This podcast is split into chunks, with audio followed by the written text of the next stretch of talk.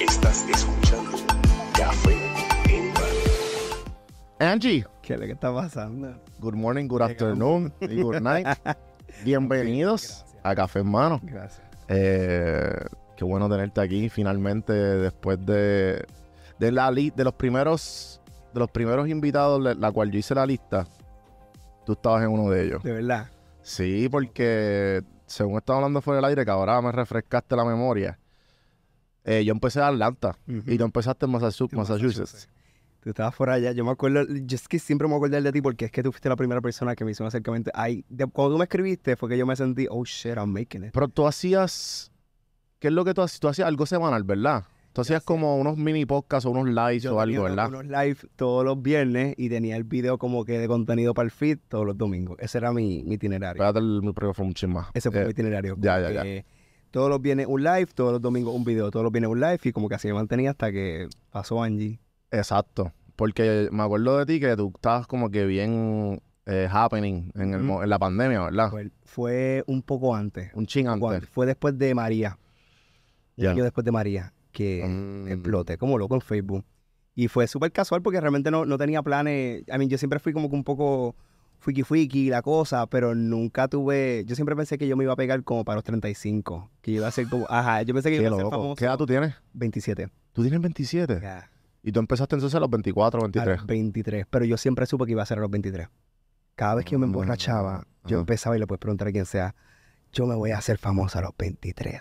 Y era una convicción que todo el mundo se lo creía. Casualidad de la vida, a mí se me olvidó el comentario y a los 23 me hice famoso. Cabrón, eso es manifestación 100%. Y siempre he tenido como que ese poder indirecto de hacer las cosas realidad.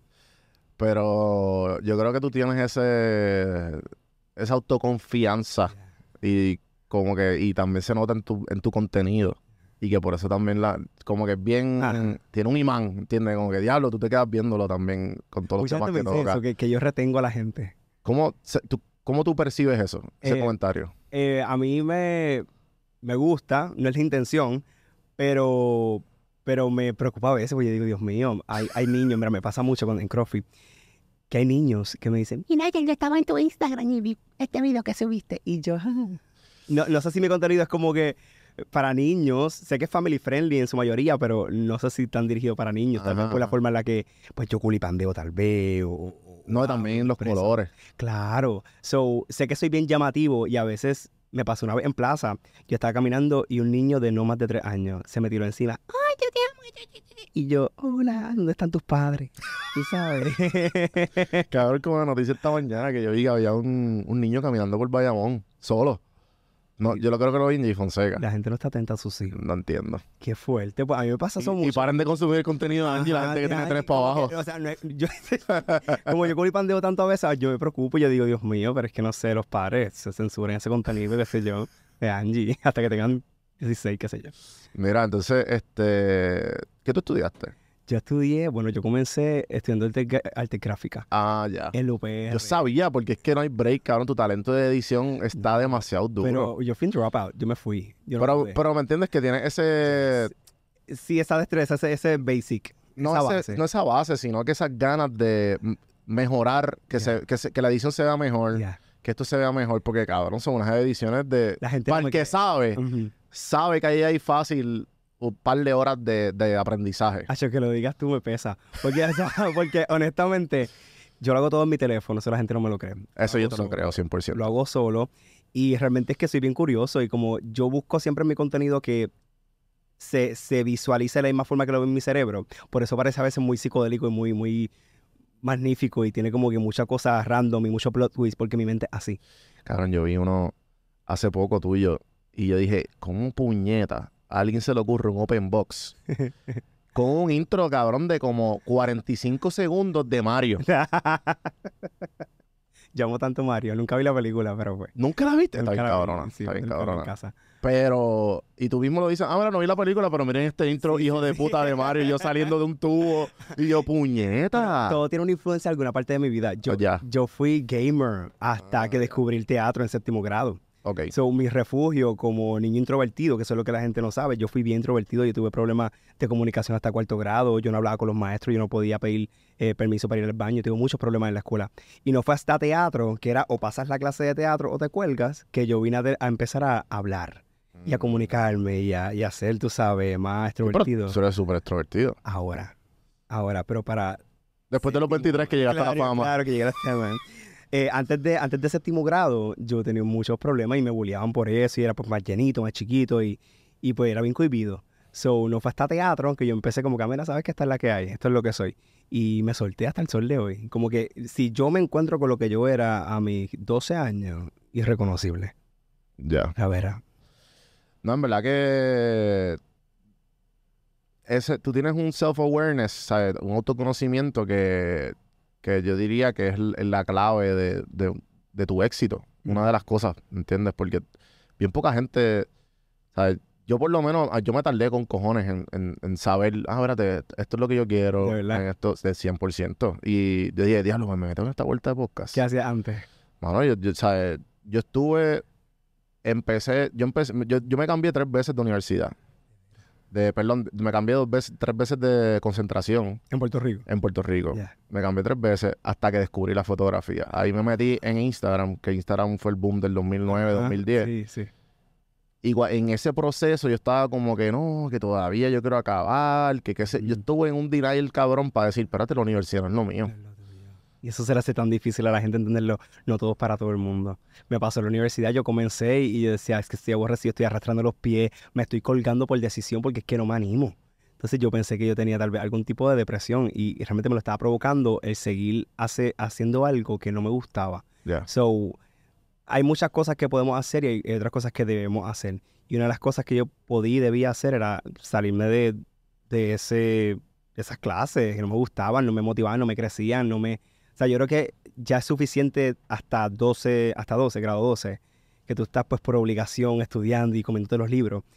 Y yo creo que después de que tú te gradúas, tú tienes la libertad de poder tomar una decisión. Ya. So, hay veces que nos programan tanto algo que nos quedamos en automático y eso es lo que le pasa a mucha gente. ¿Cuándo fue que tú cuando tomaste la decisión de irte fue después de María? No fue una decisión, fue como Fue empujón. ajá, un empujón horrible. Sí, igual yo, igual o sea, sin dinero y nada. O sea, yo me fui con tarjeta de crédito, una- la tarjeta de crédito de JCPenney. Yo la pasé, yo me acuerdo, la pasamos, eh, quien era mi pareja en ese momento y yo, y nos fuimos a casa de, de su hermano. Ah, tú empezaste a hacer videos de crédito, ¿verdad? En algún momento, de que alguien te estaba ayudando con el crédito, ¿no? Ajá, ya cuando ya era Angie. sí, sí. Pero antes de Angie, yo lo que hacía era que yo maquillaba. Mm. So, yo empecé en Periscope. En Periscope es que yo hacía mis lives con dos o tres personas, pero yo tenía un peliculón. Ese era el Periscope, era el live de Twitter, ¿verdad? Era un live mundial. Y después Twitter como que lo adaptó a su plataforma. No sé, yo de ahí seguí para... Eso es lo que era antes, lo que es ahora Twitch, más o menos, Pues, creo no yo. Que es como un planeta y tú te metes al live de quien sea. Ajá, ok. Pues yo daba unos seminarios de maquillaje por ahí bien loco con tres personas que ni hablaban español. Qué duro. Eh, y yo me la estaba viviendo, siempre me la viví. Hasta que me metí a Snapchat y en Snapchat empecé a coger más coritos. Más coritos y los videos de Snapchat los tiraba para Facebook. Y en Facebook como que tenía yo 12 shares y yo decía, ya, soy famoso, no puedo salir de casa a cierta hora porque me van a reconocer. So, I'm shook. Ajá, después de eso, eh, hubo un video en particular, mayo 11, nunca lo voy a olvidar, que ese es lo que yo eh, considero mi, mi nacimiento, Angie Tauro. Este, y, y yo cogí ese video y lo puse en, en Facebook y explotó. Y fue como que hay gente que One Hit Wonder, pero hay gente que pues sigue subiendo y sigue como que yéndose viral. Y ahí fue que yo me di cuenta de que había algo. Yo, espérate, la gente me, me agrado. Y hasta el sol de hoy, pero sí, allá afuera fue que yo descubrí que, que lo mío era ser yo. Punto. Sí, este... Hay algo que sucede cuando, cuando, cuando uno se vaya afuera, que las decisiones que tú tomas Mm. son como que más, más. Yeah. Porque no tienes, no tienes en ningún lado donde recostarte. No hay cojín, no hay cojín. Entonces aquí, eso es algo que yo me di cuenta que aquí cuando tú, cuando te vas y tú vuelves y tú dices, espérate, aquí yo tenía tanta influencia, Mm, de, de amistades, de cosas que te, tú ves, que te rodean, que no, tú no puedes hacer esto.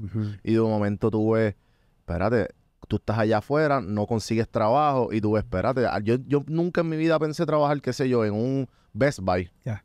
Pero cabrón, empezando en Best Buy, estaba a 18 pesos la hora ya. Y tú dices, diablo, cabrón, yo lo haría. Aunque el estilo de vida es más caro, 100%. Pero, igual- pero entiendes cómo, que, cómo van esos switches de... necesitas eh, aislarte un tiempo para descubrirte. Eso fue lo que me pasó allá afuera. Cuando me fui para allá afuera, eh, fue tan radical, pero tan necesario. Yo tenía ya, ya estaba cumpliendo 22. Yo tenía que irme porque yo, yo tenía unos sueños de irme para Nueva York a estudiar eh, teatro musical y estudiar producción, que es la cosa que me apasiona. Y yo creo que se nota en mi contenido y me encanta editar, me encanta como que ser director creativo. Pero eh, no es hasta que la vida me saca de Puerto Rico y me lleva para allá afuera que digo, ella, me tengo que resolver. O sea, si se me explota una goma, si me quedo sin chavo, eh, si no hay compra en la nevera, yo tengo que resolverme, punto. Y ahí fue que yo crecí y aprendí a, a trabajar conmigo, que la gente, que mi mamá o mi abuela no me va a lavar la ropa, o sea, que tengo que lavarla yo. Son detalles que uno dice, coño, tengo que lavar el baño, tú sabes. Son cosas bien estúpidas que tú dices, ah, espérate, esto me toca a mí. Me toca a mí, no es duty de mi madre. So, ahí fue que yo crecí y dentro también de, de mantenerme entretenido con el hecho de que estaba lejos de casa, yo decía, necesito hacer algo que me haga sentir cerca de Puerto Rico. Y ahí fue que yo empecé a hacer videos. Los comentarios y la cosa y los lives me hacen sentir en casa y pues una cosa pues lleva a la otra. Cabrón, yo creo que eso a mí no me... O sea, yo me, identifico mucho con lo que dijiste porque eso fue lo que me mantuvo cordio allá. Ujú. Porque tú, tú, tú pierdes tu, tu cultura. Yeah. ¿Sabes? Tú sientes que te- se te está yendo el, Ajá. el, el hablar, el... Ujú. el De momento, cabrón, tú estás pensando en inglés y tú, espérate, ¿qué es esto? Literal, literal. Yo ¿Qué es desde el frío, no sé si no tú estuviste hacía frío. Sí, lo- lo- en Atlanta las temporadas son bien marcadas. Ya. ¿Sabes? Que ahí yo, yo dije, espérate, aquí hay temporada. Es de- literal. Oh, hay otoño, hay primavera. Y tú dices, cabrón, las, horas, la- las hojas se cambian de color.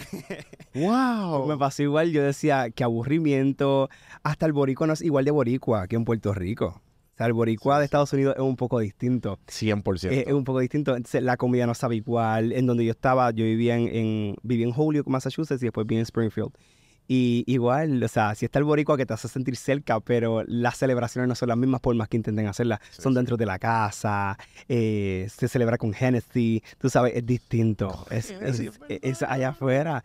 Este, sí, so, yo pasé un invierno y dije, voy a virar, no puedo más. Y me fui. ¿Cuánto tú estuviste allá? ¿Un año, un año nomás? Estuve, estuve 360 días. Estuve a cinco días, estuve a cinco días de cumplir el año. Yo y- tuve tres años, cabrón. De verdad. Sí. Pero fue que yo me enamoré. Ya, son cositas. Conseguí, me encontré con una amiga mía de hace muchos años, que hoy día es mi- una de mis mejores amigas, Caro, que, que fuimos housemates. Ok. Y eso como que, y también encontré otro pana, cabrón. das- ¿Sabes? Como que encontré mucha gente de mi vida hace mucho tiempo y como que Te hice mi vida. Ok, mi hermano estaba allí. Ok. Eso que no fue tan, pero ya era, yo siempre empecé con la meta de volver. Ok, ya. ¿Entiendes? Ya. Y, y esto, esto ahora mismo, esto donde estamos aquí, esto fue un Ajá. sueño mío en Atlanta. Yo- ¿Para Atlanta o para Puerto Rico? no, en Puerto Rico. Yo, yo Oh. voy a tener mi estudio en Puerto Rico. Ya, ya. ¿Sabes? Y el hecho de que, de que lo logré Ajá. es como que, eh, ah, ok, pues, pues yo puede. puedo hacer lo que sea. Siempre se pudo, literalmente. Exacto. sí. Yo digo, el que se va y vuelve siempre tiene algún tipo de cambio mental que hace- es 100%. como invencible. Yo me siento en Puerto Rico invencible, todo es posible. Esa narrativa de que, ¿verdad? Que yo entiendo que no, en PR es bien cuesta arriba, sí lo es. Eh, o que no hay chavo, pues puede que sea tal vez producto de que no estás trabajando suficiente o no estás buscando o explorando nuevas opciones. Porque en Puerto Rico sí hay chavo. Cabrón, Hay cabrón, cabrón, cabrón. Eso es exactamente lo que se me hace bien difícil. Y hay veces que yo, yo tengo el miedo de hablarlo porque como yo tengo cara de guaynabito, Ya, ya. cabrón, yo pasé dificultades, pero yo Ya. estoy seguro, yo estoy bien claro de todos mis privilegios. Pero a la misma vez, ese hecho de que yo me mudé y me vine, ¿sabes, cabrón? Yo, yo no tuve nada allá, tuve mis ayudas de, de- de algo, viví un año en el sofá de mi hermano, pero yo fui el que busqué trabajo, yo fui el que busqué apartamento. Viceversa, acá, cabrón, yo soy el que, o sea, yo, la- yo ayudo a mi mamá, yo estoy solo aquí, yo tengo mi, mi espacio, pero yo lo busqué yo, cabrón, ¿entiendes? moverte. Y entonces viene gente de aquí, cabrón, a quejarse y es como que, Ujú. sí, pero es porque tú estás buscando... Sí, tienes que, tienes que salirte de la narrativa. O sea, no, no, no le quito que sí es cuesta arriba en Puerto Rico por todas las razones que conocemos. Pero, mira, yo me fui para Estados Unidos sin chavo y volví con menos dinero. Porque a mí, a mí me viajaron a Puerto Rico de la crisis emocional que yo tuve por allá. Wow. Yo caí en depresión, en ataques de, de pánico, cuanta cosa. So, realmente yo no hice chavo allá afuera. Yo me mantuve un tiempo afuera para pues cambiar y convertirme en lo que me convertí. Pero en Puerto Rico me di cuenta de que no importa dónde yo me pare, si yo no me muevo, nada se mueve. O sea, te va a quedar igual. O sea, yo me puedo ir literalmente a Dubai, que es donde dicen que tú sabes toda la cosa, Y si tú no te mueves, pues nada se mueve para ti. So, entiendo la narrativa que tienen muchas personas de que, pues, no, ven ahí, chavo, está cuesta arriba, aquí en la lucha. Es esa frase. Aquí en la lucha. Todos Ese, estamos luchando. ese es el, el- el positivismo tóxico que hay. Como cuando, pues, mijo, reza para ver si Dios te, te, te concede un chequecito al mes. Tú, cabrón. Y, es, y es- es lo que yo digo, o sea, ahora mismo la vida que tenemos es una vida que trabajamos. O sea, a mí no me dieron esta vida porque yo me llamo Ángel y pues, ah, toma para ti, papi. O sea, ni a ti porque eres Juan, ¿sabes? Lo trabajamos de una forma, o sea, con trabajo que no se muestra en las redes sociales, con trabajo que hacemos interno, con lágrimas, con procesos que pasamos que nos llevan aquí. Pero, pero mucha gente confunde eso, que como ven a uno ya arriba, dicen, no, este nació, entonces no, no se dan la tarea de buscar qué fue lo que hizo, qué fue lo que vivió para tener esta mentalidad y tener esta resiliencia, yo voy para arriba. ¿Tú, ¿Tú recibes hate en las redes? Mm, no estoy atento. No. No estoy atento. Maybe sí. Yo creo que la gente sabe el paro que trepa. Que se meta conmigo, yo la acabo. Yo la acabo, porque es que yo soy bien fina. Eh, ¿Cómo...? Esto me gusta siempre hacerlo porque, pues, obviamente soy, soy creador de contenido, Ujú. ¿sabes? Vivo de esto. So, la manera en que vivo mis días y consumo contenido es bien diferente ahora que me considero creador. Ok. ¿Qué tú piensas sobre esa línea de Eh, pensamiento? eh, eh, los haters. No, no, de como que cómo tú consumes contenido, Ok. cómo en tu día a día tú como, ah, esto, esto es contenido. Pues yo realmente, eh, ¿Cómo? mi Instagram es como mi WhatsApp. Yo chequeo cómo está mi mejor amiga, yo chequeo cómo está mi mejor amigo, yo chequeo cómo está mi mamá, eh, tal vez uno que otro amigo que tenga aparte, eh, dos o tres culitos, tú sabes, para chequear cómo está la cosa.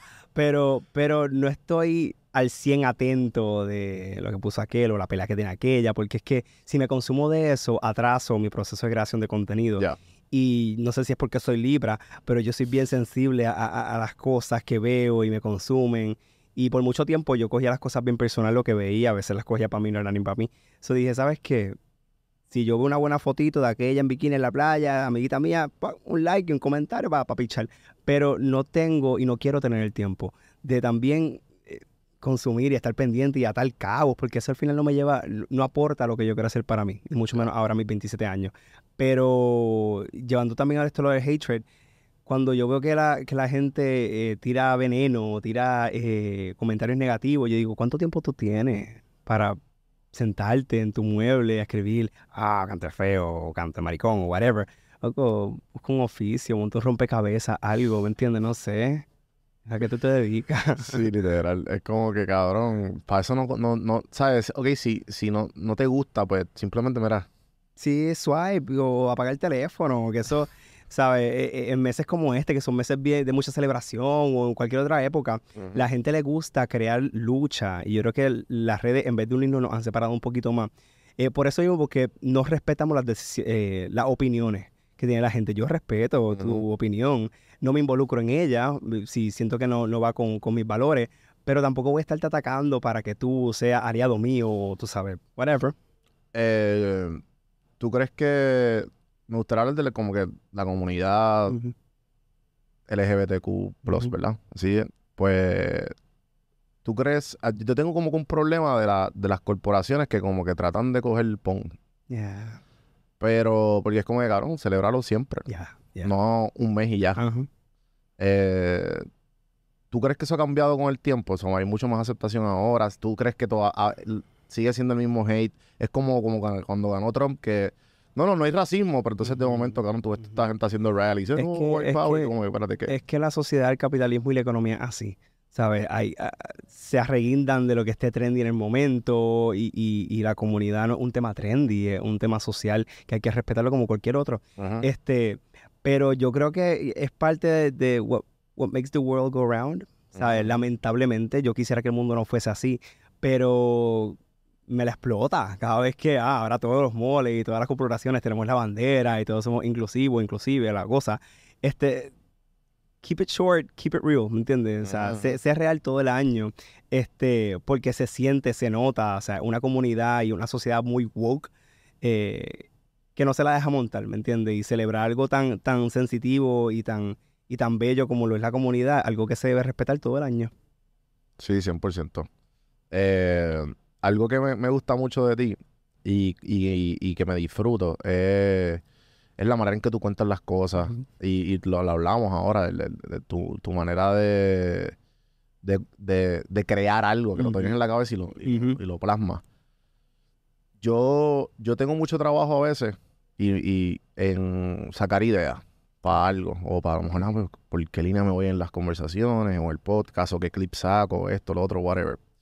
Eh, con el tiempo, pues obviamente uno va, Sí, sí. le- se le hace más fácil. Pero, ¿cómo es tu proceso? Mi proceso, Sacho, ¿por qué tanta gente me pregunta eso? It's something. Es que es real. algo, mano, porque es que todo el mundo tiene algo diferente. Ajá. Y yo me he dado cuenta que, que el talento está, ese es el talento, que, que mucha gente como que, hay gente que se- es como un rompecabezas, que como que, ah, yo cojo esto, esto y Sí, sí, esto. sí. Lo mío, lo mío es bien lineal. O sea, yo como que, ah, pues, voy aquí, hago esto, cojo de acá, cojo de acá y pues eso es lo que hago. Ya. ¿Entiendes? Y tengo un proceso. Y pues ya como que me, me creo yo mismo una fórmula. Ok, Y pues esta la sigo y si quiero añadir, pues déjame añadir esto para que quede más cabrón. ok, ok, ¿Entiendes? ok. Pues, no sé si tú piensas así. Es que yo, mira, yo soy una persona que está bien atenta a, a su constante evolución, a las cosas que antes me gustaban y ahora no. Este, tengo mucha influencia de Cartoon Network, de. Nickelodeon, eh, de, ¿cómo se llamaba? Adult Swim. Ah, ¿Te acuerdas de. Robot Chicken? Claro. Eh, el, el... Ay, yo te lo voy a chotear.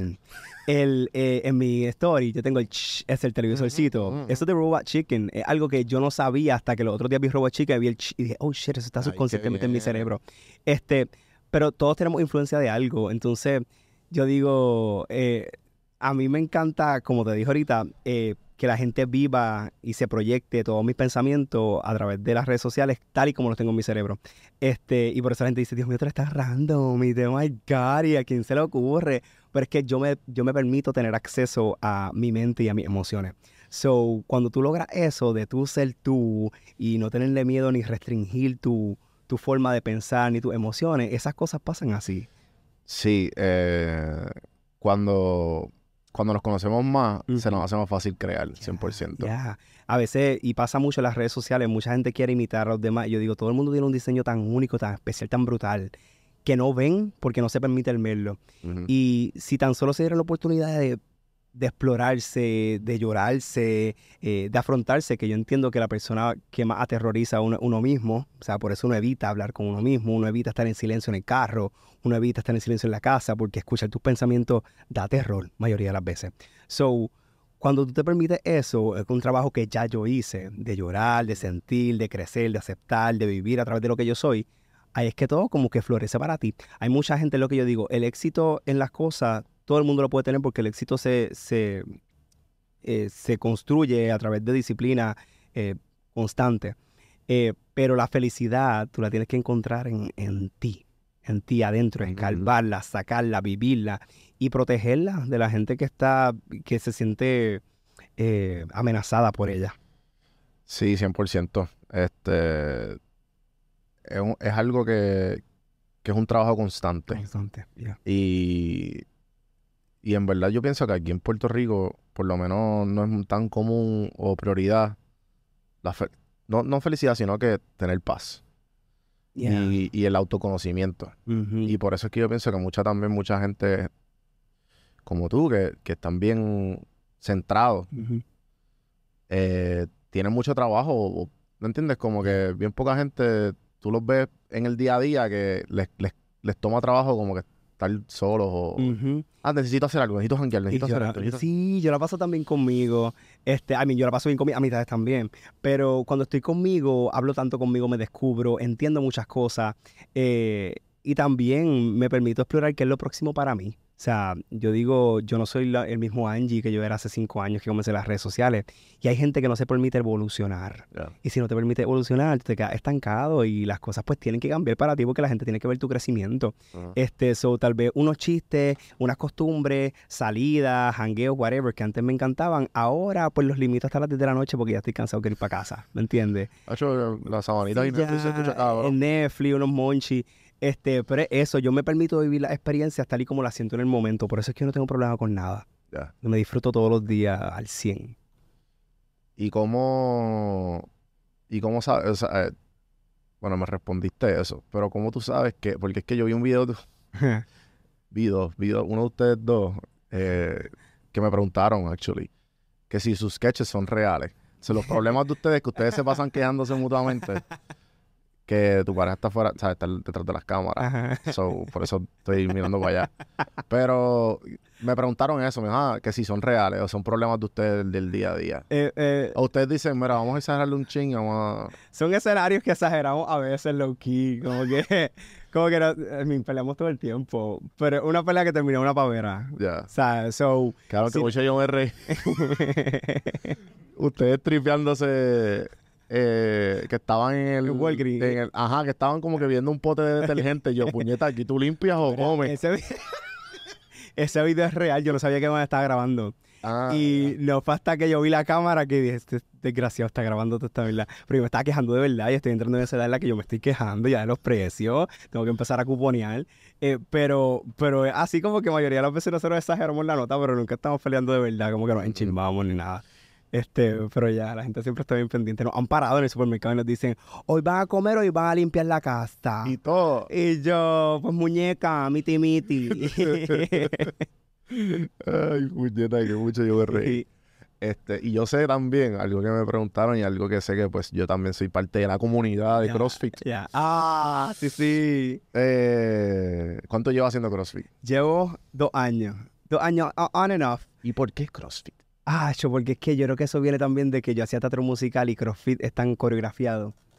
Coño, es verdad. Sí, CrossFit bien coreografiado. Y, y el movimiento tiene que Y caer. es grupal y es coreografiado y eso pues de alguna forma pues resonó conmigo. El gimnasio me aburro, puedo estar tres horas y whatever. Pero la intensidad de teatro musical, de tener que brincar, saltar y 5, 6, 7, 8, pues lo pude ver en CrossFit y ese fue el momento. ¿Y quién fue que te... tú mismo? Fue mi mejor amiga. Ya. Mi mejor amiga lleva dos años más que yo. Este, creo que ella lleva cuatro o cinco.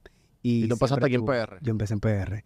Y ahí fue que entré, en- cagadito, tú sabes, como que CrossFit, uno lo escucha y dice, ah, los monstruos. Sí, CrossFit es overwhelm... No, es, no, no, es como se... Es, te, te da le- a la gente le, le causa mucha Sí, terror. in- intimi- terror y, y como que se intimidan, como, ¿no? Sí, porque lo- las pesas y la cosa y la gritadera. Ajá, la gritadera. Pero... Mi mamá me ve y mami, cuidado con el peso. y yo, chica, mami, pero, Sí. ¿sabes? Ay, pero a mí me encanta porque realmente, más que, más que físicamente, mentalmente me ha adiestrado a mantenerme enfocado y confiando en que yo puedo lograr las cosas.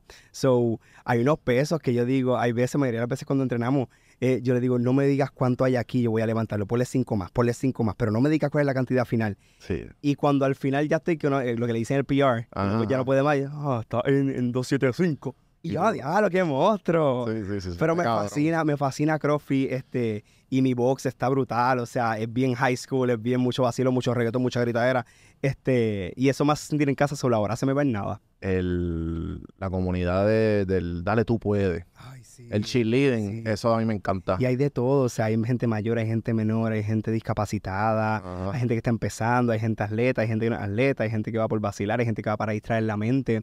Yo soy de los que mayoría de las veces voy a distraer la mente. Voy, tú sabes, tengo mis semanas que estoy bien dura y semanas que voy simplemente a bachatear. Yo, lo- yo, yo le digo a mi coach que yo voy para botar el golpe del, Sí, del día. sí, del día. Y es mi hora sagrada y me quedo en mi coffee shop y me doy mi, mi batidita. Ujú. Pero me encanta CrossFit demasiado y no lo cambiaría por nada. ¿Cuántas veces entrenas a la semana? Cinco, ya. Cinco, Ya, ya. suave, sí, sí, sí. Yo antes cuando... Coño, suave, cinco es un montón. Yo hago cinco también. Sí. Yo, yo hago cinco o seis, pero, pero para cuando ya tú estás...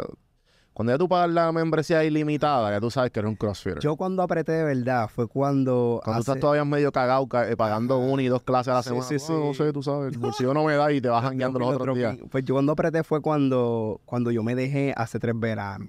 Ya. Ahí fue que yo apreté y yo dije, espérate, como yo, la relación que tuve allá afuera, yo engordé Mm. y lloré y me refugié en mi cuarto. Yo dije, ok, otro, otro heartbreak. ¿Qué voy a hacer ahora? ¿Voy a llorar o voy a sudar? Vamos a sudar. Tal vez llore un poquito, pero voy a sudar. Y cuando le metí esos tres meses, dije, diache, aquí hay gente que no vale llorarla.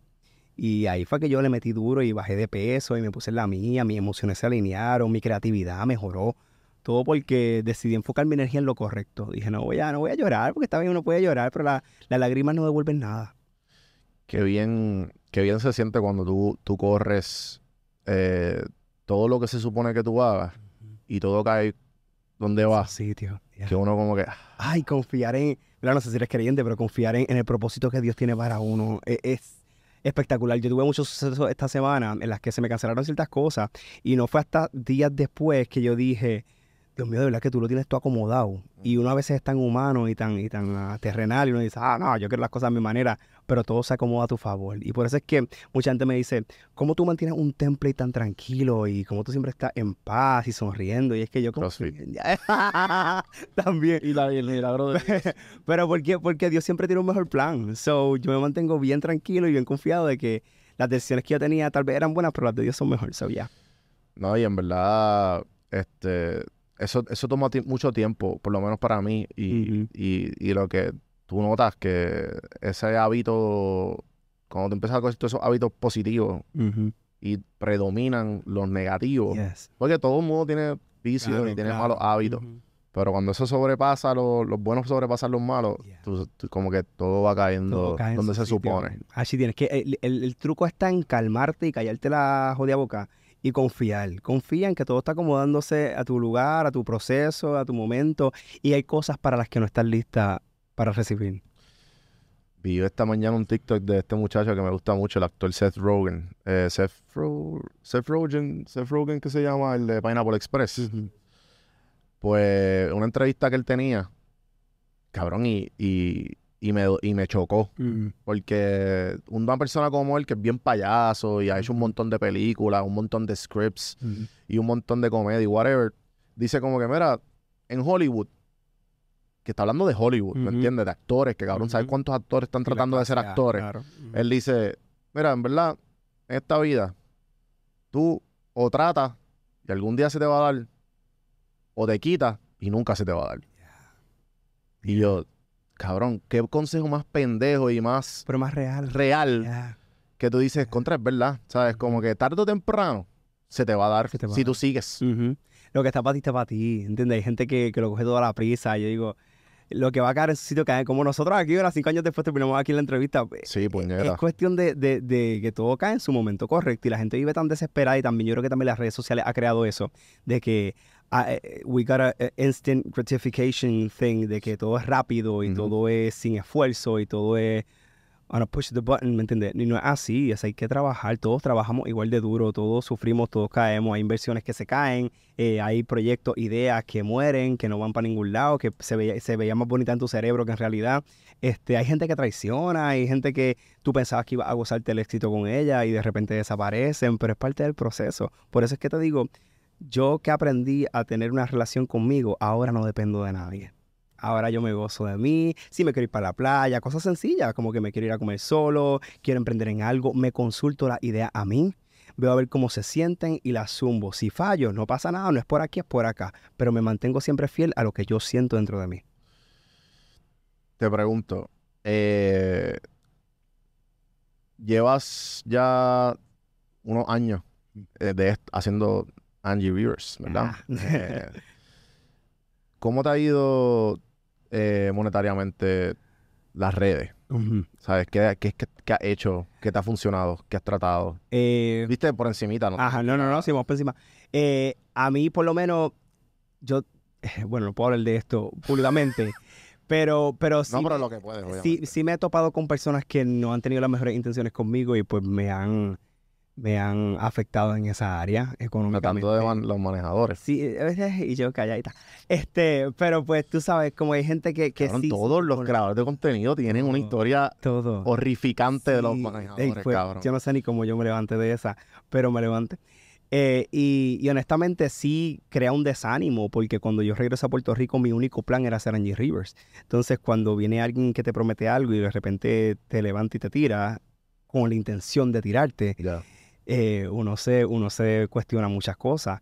Pero no- hasta que uno se encuentra con personas, ¿verdad? Ángeles en el camino que, que te vuelven a ubicar y te vuelven a, a definir y te ponen un espejo al frente y te dicen, acuérdate de quién tú eres y lo que viniste a hacer. So, ahí es que uno vuelve y se levanta poco a poco. Yo estuve un tiempo fuera de las redes, como un año casi fuera de las redes. Sí, me acuerdo. Tú como que hiciste un resurgence. Ajá, y me fui y volví a, a- Esa palabra es bien importante para mí porque fue la que me dijeron, tú vas a volver a resurgir. Y así fue que pasó. En el 2022 yo volví a resurgir. Pero es eso, lo que es para ti es para ti. O sea, hay mucha gente y creador de contenido que yo veo que está en esta desesperación de tener que crear contenido todos los días. Y ay, ay, ay, que mi algoritmo y mis cosas. Loco, cógelo con calma. Y, y disfrútate de esto. Hay gente que no se está disfrutando de las redes sociales. Sí. No son tan en serio. O sea, al final del camino sí hay una estrategia, hay unos tecnicismos que se enseñan y sí tienen efectividad. Pero al final, gózatelo, vacila, quiquea, vacila en reels, educa, aporta, pero no te lo tomes tan a pecho ni como que yo sé de gente, que es lo que estamos hablando ahorita, que en actividades no pueden soltar el teléfono y estar presente y hablar contigo cara a cara. ¿Sabes que eso, eso es algo bien curioso que yo me he dado cuenta en el camino que muchas, en los hangueos que estoy, yo soy el que estoy en las redes y yo nunca tengo el celular encima. No soy el mismo. Ya. ¿Sabes? Que tú, ay, cabrón, no usas el celular para. ¿sabes? Como que tú ves a la gente, no, que- story, Ajá, sabes, yo como cabrón, ajá. pero- Y digo en mi corillo, porque cuando la gente me saluda y me encanta, y yo con mis nenas. No, ¡ah! 100%, nena, 100%. Pero en mi corillo, si estamos aquí, mira, no me ponga el teléfono en la cara, estoy harto del teléfono en la cara. Yo sí salgo, es para, pa, o sea, vacilar con ustedes, hablar con ustedes, ponernos al día, ser ángel, ¿me entiendes? Eh, so, eso a mí me, a veces me frustra y me pasa con, con, con el mundo de la creación de contenido. Yo no tengo muchas amistades creadores de contenido por eso mismo, porque siento que no podemos conectar, no me permiten conectar con ellos de forma humana. O sea, todo es que te saco, eh, que tú tienes, que yo necesito, eh, que te chupo. Pero, y eso me, me, me desespera y me frustra un poco porque realmente hay personas con las que yo quisiera conectar. Y mira, sí, yo tengo muchas amistades también que son creadores de contenido y son mis amigos y nos ayudamos en lo de nosotros y guiamos todos juntos. Pero hay personas que es todo tan, tan en la cámara que me desespera, no se siente real. Tú sabes que también a mí me hicieron una pregunta hace poco. un chamaco que está empezando durísimo en Dímelo Quebo, que creo que va a salir, eh, el podcast salió ya la semana pasada, lo pueden buscar. Él me preguntó, ah, como que, él sabe que yo soy bien fan de Bad Bunny, me gusta mucho su música y qué sé yo. Me dice, ah, como que tú me imagino que estás loco por entrevistar a Bad Bunny. Y yo, mano, no, ¿Quieres, quieres Porque- fanático? me lo disfruto. Entonces, ya he tenido la experiencia Ay, de mucha gente, cabrón, que admiro, las conozco, y yo, ah. Debí quedarme de fanático, ¿cómo me pasó? Yo llegando a Puerto Rico, no voy a decir nombre. Este, pero yo estaba en unos premios, yo estaba en unos premios y te juro que era la persona que más yo miraba porque fue de las primeras personas que yo creo que fueron influencers de Puerto Rico. Ok. Y, y, y yo, wow, mírate ahí, what the fuck. Y cuando me lo cruzo, la mirada que me dio fue de, de muérete. Y yo, Oh, mi corazón. Y yo quería saludarte y decirte cuánto te aprecio y cuánto me motiva. Este, pero creo que hay un, hay un tono de, de, amenaza que tienen ciertos ciertos creadores de contenido que sienten, no, si esto está resurgiendo, eh, se me quita el guiso a mí, whatever. Y eso le pasa a la gente que no define su contenido. La gente que no define con su, con su contenido siempre está a la, a la de que, ay, aquel va a subir, aquel va a subir. Si no hacemos lo mismo, nadie amenaza. No pasa nada. Y no solo eso, que también la manera en que uno pega siendo tú. siendo tú, literal. Entonces pasa con mucha gente que crea unos personajes, así sean eh, con peluca sin peluca, crean un personaje en las redes sociales y después no pueden sostenerlo en la vida real. Sí. So, ¿qué pasa? Me encanta las redes, me encantan los likes, me encantan los comentarios, pero detesto cada vez que la gente me pide eh, ser lo que ven en las redes en la calle. ¿Por qué? Porque no eres real. Entonces tienes que estar con la careta para arriba y para abajo. Para mí lo más sencillo y fue algo que me mantuve bien claro desde que comencé, fue que yo iba a ser yo. Y que la gente que me quisiera por mí me iba a seguir. Y eso es lo que yo he creado. Cuando tú llegaste a PR, tú, tú eras Angie ya. Sí. Y Yo ya te reconocían. Sí. Yo me acuerdo la primera vez que me reconocieron. ¿Cómo fue ese proceso? Eh, eh, fue, fue, yo siendo una persona introvertida, como te había comentado, eh, la primera vez que me reconocieron fue en el aeropuerto de Orlando a Puerto Rico. Yo hice escala de Massachusetts a Orlando y Orlando a Puerto Rico. Cabrón, mí me reconocieron en un aeropuerto y yo, cabrón, bicho es, yo estoy en Nueva York, ¿cómo es posible? Y obviamente fue la, fue en el, Ajá. En el gate de, de, de Nueva York a Puerto Rico. Ya, pues a mí, fuera de, fuera de allá en Massachusetts, a mí me conocieron en una granja, espérate, no. En una granja de, de, de corn. Ajá. un corillito de, de, yo tengo esa foto la busco y te voy a enviar este un, un corillito de, de, de nenas mexicanas eh, me dijeron Qué duro. "¿Tú eres Rivers?" y yo "¿Qué? escuchar tu nombre en otro acento choca No, y de, de gente extraña. Ajá, y yo sí, era un placer, y yo la fotito así, con el moñito que yo tenía para ese tiempo. Este, pero después fue en el aeropuerto de Orlando, que una muchacha, la hija, Mm. era fanática mía de mis videos, que para ese momento eh, era un poquito más mal hablado para ese tiempo. Ujú. Es mío porque esta nena es fanática mía no eres tú, que eres la madre. So, ella me saluda, ella me saluda y me dice, mira que la nena quiere foto contigo. Cuando llegó a Puerto Rico, ahí fue que yo empecé a sentir el... que lo sentimos todo el tiempo. Cuando tú entras a un sitio, sientes una tensión y una miradera y un cuchicheo. Tú, tú sientes eso. Sí, sí, sí. So, la primera vez que lo sentí fue en condado. Un corrido de como de siete. Y yo, Dios mío, me estás reconociendo. Entonces me entra el síndrome del, el de impostor. Y, ay, Dios mío, y la cosa. Y me siento nervioso. Pero después dije, voy a empezar a cogerlo como que la gente realmente me- quiere, me la da en Puerto Rico. Este, me aprecian, están pendientes. Y en Puerto Rico eso es algo muy importante. No todo el mundo se la da en Puerto Rico. O, o si te la dan un rato y después se aburren de ti y te crucifican. Porque Ujú. así.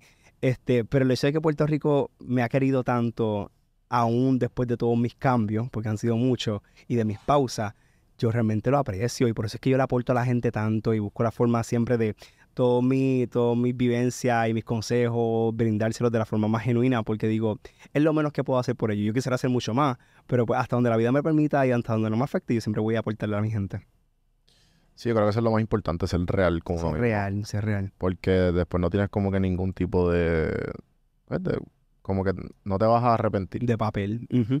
Y no va a pasar factura. Exactamente. Hay gente que no lo ve muy bien de aquí a un ratito. Sí, eso se, se nota que como que hay gente que está empezando que tú como que no sé si pueda bregar En con- pandemia salió tanta gentecita. ah, Y decía, es que this is not what it is. Mucho, mucho... no voy a decir nada de detalle. no quiero ser controversial. Pero mucha gente haciendo lo mismo. Mucha gente haciendo lo Sí, mismo en sí. las redes sociales. Este, y yo creo que también TikTok ha creado esa fantasía de que todos podemos y todos merecemos estar en... en- cabrón, yo eh, estaba hablando qué con estaba hablando con, un- con un creador de contenido que lleva años, años largos, o sea, de los primeros. Y me hice bien, o sea, nos hicimos bien amigos, lo considero como un mentor. eh, entonces estamos hablando de eso, de que como que cabrón, hay tanta gente que ha venido para acá últimamente y no estoy diciendo que yo soy... Tú y yo llevamos cinco años, por ejemplo, así, por darle un ejemplo. Y viene esta persona que lleva eh, menos de un año y tiene el, el cuatriple de tus números. Y tú, cool, me alegro, qué bueno. Pero es como que, ah, no, papi, eh, tú sabes. Sí, se y pone como que, bicha. Cabrón. Mm, he visto. Siéntense, mami, háganse un moño. La he visto. Y yo digo, ustedes son tan, ustedes son tan de papel. Porque es que me la explota y me ha pasado. Y Y, yo, cabrón, tú vas a bajar de una manera. es que es horrible porque es esa prepotencia. Hay tantas cosas que la gente no se merece. Y ahí, ahí cuando yo veo que empiezan a tratar mal, y, y conozco mucho creador de contenido que, como dijiste, eh, pues ahora crecimos en dos segundos porque pues tengo tantos números en tal plataforma. Este, ahora mírenme de reojo, te cobro caro, o la sonrisita es plástica. Y yo, bájale, bájale, que si te quito el teléfono no eres- nadie, ¿me entiendes? So, vamos, a, vamos a calmarnos. Y eso me, me, me, me la pela un poco, porque digo, coño, como que pásala bien, vacila, únete a, a los boricuas, aporta, vamos a crecer, vamos a trabajar, pero están así como en ese viaje de yo soy una celebridad. Está bien, Mariah Carey. Jale, Te muñeco. pongo en altar que nadie sabe quién tú eres. Sí, sí, sí. pero, pero pasa mucho, pasa mucho. Yo me mantengo siempre eh, con los pies en la tierra y yo creo que eso es lo que la gente puede percibir y la gente le gusta. Yo mantengo los pies en la tierra. Hay semanas que estoy bien activo en las redes, semanas que quiero descansar un poco. Este, más ahora, ay, lo voy a decir aquí, lo voy a decir. Zumba, zumba. Este, tengo un perrito. ¿Qué? Perrita, sí. ¿En serio? ¿Ya sí. cuánto tienes? El lunes, eh, tiene dos meses rescatada. Qué duro. El lunes, el lunes pasado tomé la decisión, yo creo que estaba listo ya, para, para, para quitarle mi atención a los machos y dárselo un perro. So dije, voy a, voy a, voy a tener mi bebé, este, me siento preparado en todos los sentidos, como para criar algo. So, Me gusta que, cabrón, en verdad, eso es una de las mejores decisiones que, de las, de las mejores experiencias que tú puedes tener es querer un perro. Ay, sí. Querer, como que no, como que, ah, pues lo adopté y pues está en el patio está ahí. el patio. No, No, no, esto no es un peluche, esto es... no, mire, yo he llorado tanto porque yo digo, ahora entiendo cuando la gente dice que los perros realmente se vuelven parte de tu familia. Y con esa perrita, eh, yo siento que estoy formando mi pari. Sí, se parece hasta a mí, ¿verdad? Es marroncita y así bien hiperactiva.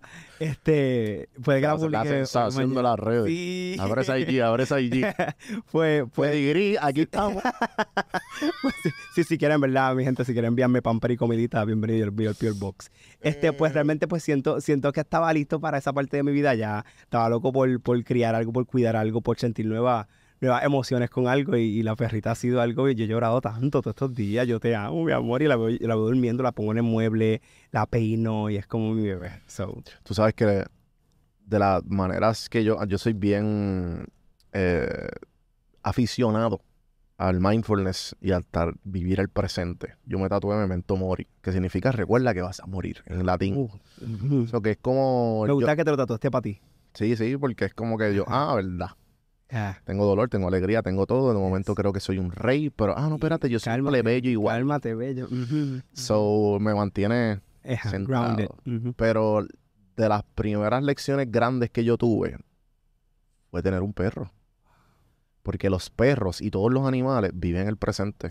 El perro, tú tú le puedes hacer así, hacer, ¡ah! Ah, y chilla, y un momento, Se ¿qué pasó? Sí, y de sí. momento tú lo ves, Así cabrón. contigo, literal, se- literal. Ellos viven el ahora siempre. y tú nunca los ves. Si tú estás deprimido, estás deprimido contigo. De momento, como que tal- te cambian el ánimo. no te cogen lucha. Este, eh, de verdad que por la mañana y ahora el otro día fui para el cine a una tanda de las 10 de la noche y preguntarle a ella, yo dije, me quiero ir. Y me levanté a la sala y me fui porque quería estar con mi perra en casa. Y nos fuimos con el con, con los nachos y dije, me quiero ir para casa porque es que siento que primero tengo que cuidarla en, este proceso de ahora que estaba en la calle, ahora está en casa. Eh, conectar con ella fue difícil los primeros días. O sea, ella me pichaba y se escondía, se escondía detrás del mueble. Y decía, ok, hay, hay un, hay un factor psicológico también en los Sí. perros que yo no sabía. Este, y no fue hasta que poco a poco empecé a darle comida, alimentarla, cuidarla, procurarla, que poco a poco hemos ido conectando. No la he publicado por esa razón, porque quiero primero conectar con ella genuinamente y no que sea una sensación de redes, porque, ah, ya mira, tengo perro, denme like. No es porque genuinamente quiero. Ah, sí, porque, ah, sí, la gente Es hace unas cosas por. Pero genuinamente, ah, ya voy para dos semanas con la perrita y, y he querido conectar con ella para poder decir, esta es mi bebé. Qué bueno. So, se llama Toki. Ahí Toki. está la exclusiva. Un toqui. Eh, y entonces tiene dos meses. Tiene dos meses. Mira, te recomiendo un buen libro que yo lo recomiendo siempre y fue, vuelvo, ahí fue que entendí los perros. Y que es de César Millán. ¿Sabes quién es César Millán? El de, tú nunca viste en el, viste cuando del momento de Adult Swim para allá era, ¿cómo se llamaba? ¿Dónde, en, qué, ¿En qué network estaba eso? Eh, se llamaba Dog Whisper. Él te hacía, eh. Ah, que el blanquito es. El Sí, mexicano, Sí, sí, sí, mexicano. sí, sí, sí, pues ese es César Millán, César Ajá. Millán, Dog Ujú. Whisper. Pues cabrón, pues yo, yo era, yo no sé por qué, pero yo chiquito, cabrón, yo me, yo me envolvía en esos shows y yo, Ah, y Sí. tú lo veías los perros bien bravos y de momento los perros así súper mansos, cabrón. Y yo, anda por el carajo, este tipo es mago. Yo veía, yo veía el de, el de, ay, el de la mantarraya, que falleció por la Ah, mantarraya. este, Erwin, que, que murió por la, man- murió por la Ajá, mantarraya. Yo veía ese programa Soma, fue me encantaba todo lo de animales. Y siempre tuve animales desde chiquito. Tuve pollito, tuve ratones. ¿Verdad? Sí, eh, tuve periquito, tuve hamster, tuve guimo, eh, gato y perro y gallina. Y este es tu primer, tu primer mascota de adulto. Mío de adulto, mío de adulto que yo me responsabilizo por ella completamente. Sí, esto va a ser, esto sí. va a ser un, un roller coaster. Sí, el cagadero y el meadero que meten en casa y el pamper y la costa. Pero el, el, el proceso de- es bien bonito. Sí. Es bien bonito y te lo, que te lo disfrutes un montón. Thank you. Poco a poco lo he visto. Los bad trips de viajar, ya lo me quiero ir, pero tengo que buscar Sí. quién la cuida bien. Yo tengo un viaje en tres semanas y yo no sé quién se va a quedar con mi perra. Y yo, bueno, FaceTime todos los días, todo el tiempo o algo, porque me va a dar. Yo no puedo, ella no me va a hablar. Ella no me va a hablar en mi idioma, o no sé qué está pasando en esa casa. Mm, Pero, pero voy a, voy a procurar que se quede con alguien que la cuide mucho y que quiera mucho a ella. Mira, pues, pues el libro que te recomiendo eh, se llama Caesar's Way. Ok. Eh, y pues es él, porque él es un inmigrante que cruzó la frontera de México. Y pues en México, en México es el único sitio que tú ves que los perros caminan sin liches. Y él- entonces él llega a California y ve todo el mundo en liches y ¿qué es esto? Entonces tiene una historia bien loca. Entonces los primeros clientes de él fue Will Smith y Oprah. Porque lo vieron por ahí. Él, mira, yo quiero que tú hagas eso con mi perro. Porque él estaba como que homeless y lo que hacía era caminar los perros. Y él caminaba una manada de 30 perros sin leash. Y todo el mundo lo seguía. Y pues así mismo fue que consiguió a, a el- la esposa de Will Smith. Jaden Smith, Ajá. y a Oprah fueron sus primeros clientes. Y ellos fueron los que ayudaron a, a- a A tener el show en History Channel. Una historia bien loca. Punto es que yo veo todo esto y yo estoy bien jugueado con las biografías. Y pues ya tenía mi perro de dos años, tenía un German Shepherd que falleció, que eso fue la- de las peores. Mi papá falleció y eso fueron de los tachos de mi corazón hecho, hecho triza. Sí. Eh, y nada, la cuestión es que este perro, así, este, este libro lo que te, te explica es cómo funciona la psicología canina. Y entonces él dice, mira, todos mis clientes, yo, yo no entreno perros, yo entreno humanos. Porque tengo que enseñarlos cómo los perros, porque Ajá. nosotros pensamos que los perros somos nosotros. Ajá. Entonces, pues, por ahí va la- el viaje. Ah. Entonces, cuando el libro básicamente te explica cómo, porque los perros son, son evolución de los lobos. ¿O Ellos Oh, sí? son, ellos son pack animals. Ok. Que el- son lobos que los domesticaron. domesticaron, Ok. Y pues ese en, en su, en su de- ADN, pues Ajá. son lobos. Yo escuché que cuando So, uno va tiene- al baño... Cuando tienes que, cuando vas a cualquier puerta, tú vas primero. Entonces, si ellos te hacen la patita así, eso es un- una posición dominante. Tú tienes que empujarlo. Pero Ah, levemente, levemente. Si te, si te pisan, eso es algo dominante. Tú tienes que hacerle así. Ay, somos dos perras en una casa. y nosotros dando los pelos. Pues yo, yo Entonces, escuché- las puertas, tú tienes que ir primero. Entonces, Ajá. ahora es el momento, pues, de dos a, de dos a cinco meses, lo- cuando más absorben. Porque Ya. después, cuando tengan tres, cuatro años, Sí, ya están en la de ellos. chacho, no es la de ellos y te, y te siguen todo lo que tú digas porque ya tú los criaste de Ya, pues yo escuché que si, si se acostaban cerca de ti cuando estabas en el baño cagando, era que te estaban protegiendo. De todo. Y yo escuché así, yo, qué raro, pero me lo hace, yo me lo hace la, me la hace la mía, yo, mami, no estaba pisteada, no estaba pisteada a maíz con sofrito, bella. pero yo escuché eso, que a veces te protegen cuando estás en el toilet y después se van, porque es parte de como que su DNA de, de lobo. Mano, pues ese libro te va a abrir mucho los ojos y te va a disfrutar mucho más el perro porque te va a hacer caso. Vas a hacer caso, ok. Que una cosa, entonces, nada, no, eh, es bien bonito el proceso. Ok. So, que te lo- que espero que te lo disfrutes. Ay, thank you. Eh, la primicia aquí en Café en Mano. Claro, ah, no, ah, no. Mira, entonces, ¿qué podemos esperarle de Angie? Ay, pues mira, yo estoy en constante evolución. Ahora mismo me estoy disfrutando lo que estoy haciendo en las redes sociales, pero creo que estoy listo para algo un poco más formal. Eh, creo, creo, si Dios me permite, que me ponga un ratito para Nueva York, unos mesecitos. A, a- ¿Serio? sí, un ratito, un Qué ratito. duro. Mi vida va a ser en Puerto Rico, pero creo que me voy un ratito para Nueva York a estudiar producción, eh, porque realmente quiero elevar lo que es la creación de contenido, no tan solo para mí, sino para otros creadores de contenido más adelante. Qué bueno, Estoy, eh, me apasiona mucho, me apasiona muchísimo eh, ayudar a, a creadores de contenido. Pues yo, yo soy de los que cree que el bizcocho es grande para todo el mundo y si no, pues horneamos un poquito más. Pero no pasa nada. Este, pero creo que me voy un ratito para Nueva York, nowhere near, tú sabes, tal vez de aquí a un año. Pero a estudiar un poquito más, a fortalecer unas áreas que realmente quiero fortalecer, eh, que veo que pues tal vez eso no se fortalece o, o no se desarrolla mucho en Puerto Rico, para entonces regresar acá y pues meterle mano y ayudar a los que necesitan. Qué bueno, Angie. eh, ha sido un placer tenerte aquí. Ay, gracias a ti. Eh, antes que te antes que te vaya, vamos a darle una preguntita aquí, profunda, profunda. Eh, si tuvieras el poder de cambiar los ¿sabes? El, el cómo los creadores de contenido o cómo el contenido se consume en Puerto Rico. ¿cuáles serían tus prioridades?